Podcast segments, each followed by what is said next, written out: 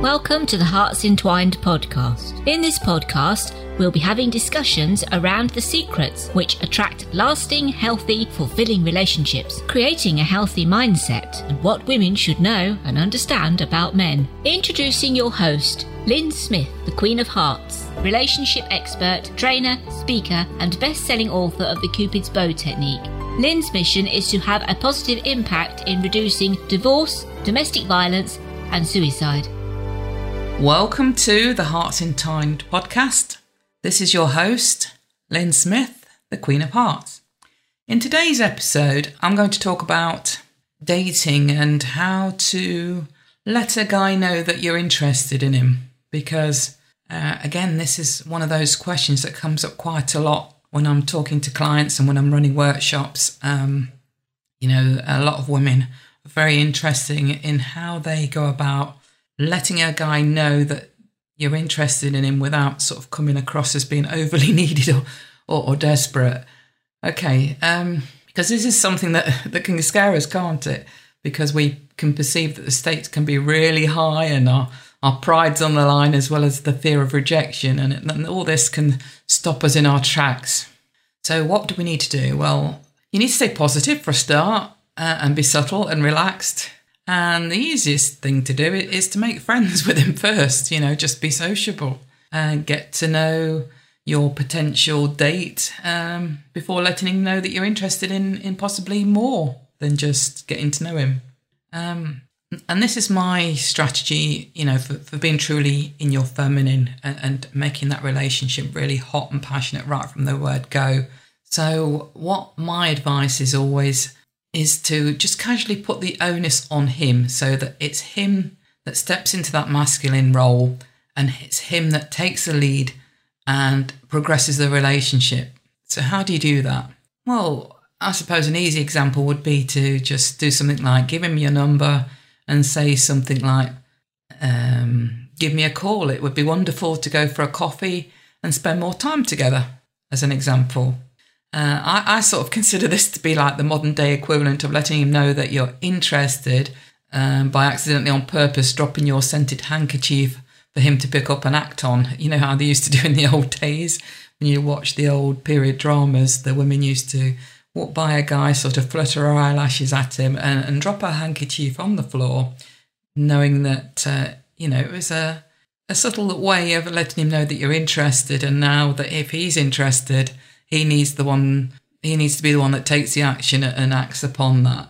It just lets him know that you're interested, uh, but put also puts the ball firmly in his court for him to decide whether he's going to take action and move things on. And and it's a great way to make him feel that um, uh, pretty secure that you are interested in him. Uh, so he's not going to feel that you're, you're going to reject him if, if he then asks you out.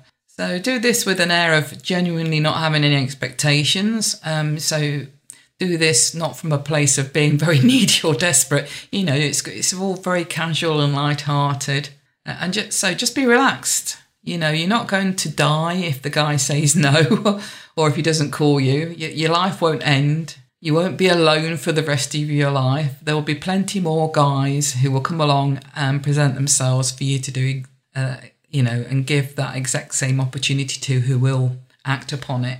So um, just take your time, stay casual, uh, make sure you you know you you put him at as much at ease as possible because believe it or not, guys you know are quite fearful of rejection as well. You know that's a big thing if if they ask a woman out, you know. Is she, is she going to say no? But if you've subtly let him know that you are interested without being overtly um, besotted towards him, then you know that's going to put him at his ease, and he's going to feel comfortable in in uh, progressing that if he's interested.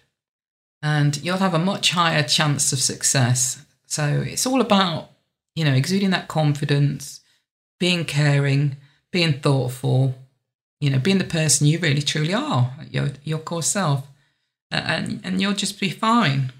So um, having prepared sort of the groundwork and, and laid some solid, solid, solid, I should say, foundations in the early episodes of the Hearts Entwine podcast. Um, I'd like to introduce you to the principles behind the Cupid's bow technique. um, uh, which is something that I uh, called a title of my book, which I'll tell you more about a bit later on. But um, I basically, I, I based the Cupid's bow technique on describing how you can use the power of polarization to go from casual to committed in, in, a, in a relationship. So if you can imagine, um, well, here's a great metaphor.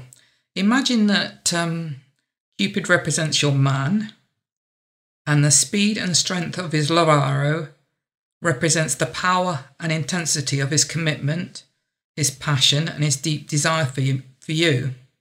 And that your heart is the moving target that Cupid, your man, wants to hit with his love arrow.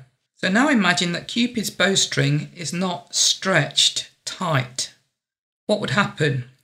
The power of the love arrow would be weak, and so would his commitment, his passion, and deep desire. So, anytime you feel that you're not getting the deep love and commitment you want in a relationship, it means that the Cupid's bowstring needs to be stretched. Now, what would happen if your heart, the moving target, in other words, caused Cupid to pull back his love arrow so that his bowstring is really stretched taut? When his love arrow is re- released, what would happen then? The power of the love arrow would be strong and so would his commitment, his passion, and his deep desire for you. So do you get the the what I'm saying in that metaphor there? Because that's what the Cupid's bow technique is all about. It's about helping him pull back his love arrow to create the pull of polarization so that when that arrow is released, it creates that polarization, it creates that string being really tight, and so you get all his passion, his power, and his love and his commitment from the strongest, tightest release of that. Does that make sense? And what I'd like women to know is that men are like Cupid's bowstring. Men will alternate between deep intimacy and needing some space and freedom to be autonomous or independent. It's all part of his natural love and connection rhythm. Every woman should know that at these times it's important not to blame yourself or think you've done anything wrong because it's a it's a common response to try and get close, but all you'll do is cause his Cupid's bowstring to slacken and he'll feel the need to move away even more. These are the periods when a man subconsciously takes responsibility for his own happiness and well being. It doesn't mean he doesn't love you. So it's important to give him the gift of space his man time without freaking out or feeling hurt or resentful. So never concern yourself with how often this happens in your relationship. Cupid has many strings to his bow and more than enough love arrows to last a lifetime. So don't begrudge him his space and time out from the relationship because the bowstring will be getting stretched tighter whilst he's away. And that can only be a good thing. And the good thing is that there's another love arrow waiting to be stretched, ready to be fired. This is not to be confused with the times when we can cause a man to distance himself and move away, because quite often there can be a misunderstanding in how to create intimacy, such as when we behave, you know, in in in low value ways. You know, when I spoke about in previous episodes as as uh, you know, when we engage in those three A's, for example, being too attainable, too accessible, too accommodating, and we're behaving, you know, from a place of low self worth and in that victim mindset. Um, so, you know, those are times when we probably do create that distance ourselves through our own behaviors. But even when there isn't any hurt or misunderstanding, it's also important to remember that it is natural for a man who is in love to feel the need to back away emotionally occasionally. It's ingrained in his DNA and it's part of his masculine identity to do that. So he'll have the urge now and again to stretch his Cupid's bowstring himself before letting go and firing another love arrow of passion and deep desire into your heart. So just be aware that that happens and it can happen not only in um, you know, if you've only known each other a short while, but even if you've been together years and decades. So, what do you think are the primal secrets that make him fall deeply in love and commit to you? Well, this is a wise woman's um, best kept secret in some respects. Men may never tell you this, but they love it when you drive them mad with desire. So, all this is great advice because this is not what we're educated about in schools or via our parents, is it? Men really come alive when they feel crazy with passion for you and yearn for a woman who playfully teases them and stimulates their attention. The most effective way to get a man to fall deeply in love and commit to you is to behave like, you know, that, that high value feminine woman that we spoke about in previous episodes, where you are coming from that position of strength and, and confidence and, and taking responsibility for your own happiness. Men really do love a challenge. They, they love to pursue, it's in their masculine DNA. So, does being a moving target increase the pull and intensity towards you?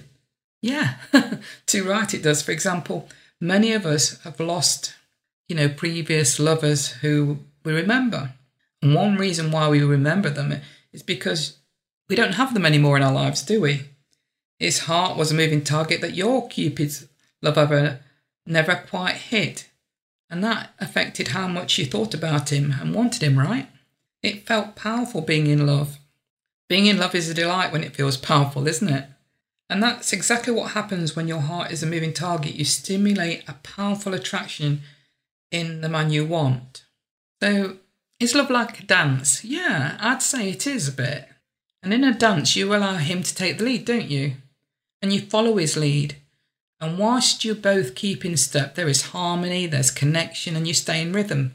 But conversely, when you're out of step, there is that disharmony and disconnection or a power struggle. And then you both end up on the floor in a tangle of hurt, confusion, and misunderstanding. If you really want a man to be mad with desire for you, then you need to get very, very good at being a moving target within the dance of love. And you do that by following the secrets that have been passed on by wise women since the Stone Age. So dare to be a moving target. If you're afraid or have a negative mentality when it comes to getting what you want, then maybe the Cupid's bow technique isn't for you. But if you approach love uh, again with a, a begrudging or resentful attitude, then again, maybe the Cupid's bow technique is not for you. But if you want to discover the primal truths of what drive our relationships that cause a man to fall deeply in love with you and commit, then this is what I'm talking about. These are valuable, tried and tres- tested, should say, secrets that can change your whole relationship status. The Cupid's bow technique is emotive. There are arguments around the perception of whether it's necessary to use this strategy so here are a couple. Some women argue, I don't have the inclination to bother how I'm viewed by men. And you know what I say? Most worthwhile results require some effort and focus. And I get some other women respond by saying, if I have a great guy, I shouldn't need to use this strategy. And I say, you know what? Strong, confident, high value, masculine men love a challenge. When they fall deeply in love and commit to you, they'll adore you all the more because you're a moving target and you understand his primal need to pursue. And I get some women say, I just don't like the whole idea of using a strategy. And I say, well, what other options are there? Do you want to be, you know, the woman that just has one night stands or quick flings or relationships that are just friends with benefits or stuck in, you know, a long term unfulfilling relationship? Is that what you really want? No, it's not really, is it? Let's be honest with ourselves. So let's get clear on, on making an effort to understand men and, and really getting that they are very different to us. Because what men really want is not the same as what they say they want. And men don't always know what they really want, bless them. Unless they meet a woman who blows their mind and shakes up their world. Men want to be our heroes, and remember, they love a challenge. They want to feel like they've swam shark infested waters, slain a dragon, and climbed mountains to capture their woman's heart. If he didn't have a moving target or some obstacle in his way, you'd been denying him the opportunity to feel chivalrous and proud of himself for all his effort. Men actually love climbing mountains for a woman. There's no greater feeling for a man than capturing the heart of a high value feminine woman who has been a bit tough to win. So I trust you're getting on board with the idea here. He has to feel he's earned the right to be with you. In fact, a man will back away from a woman who falls for them before he feels he deserves it.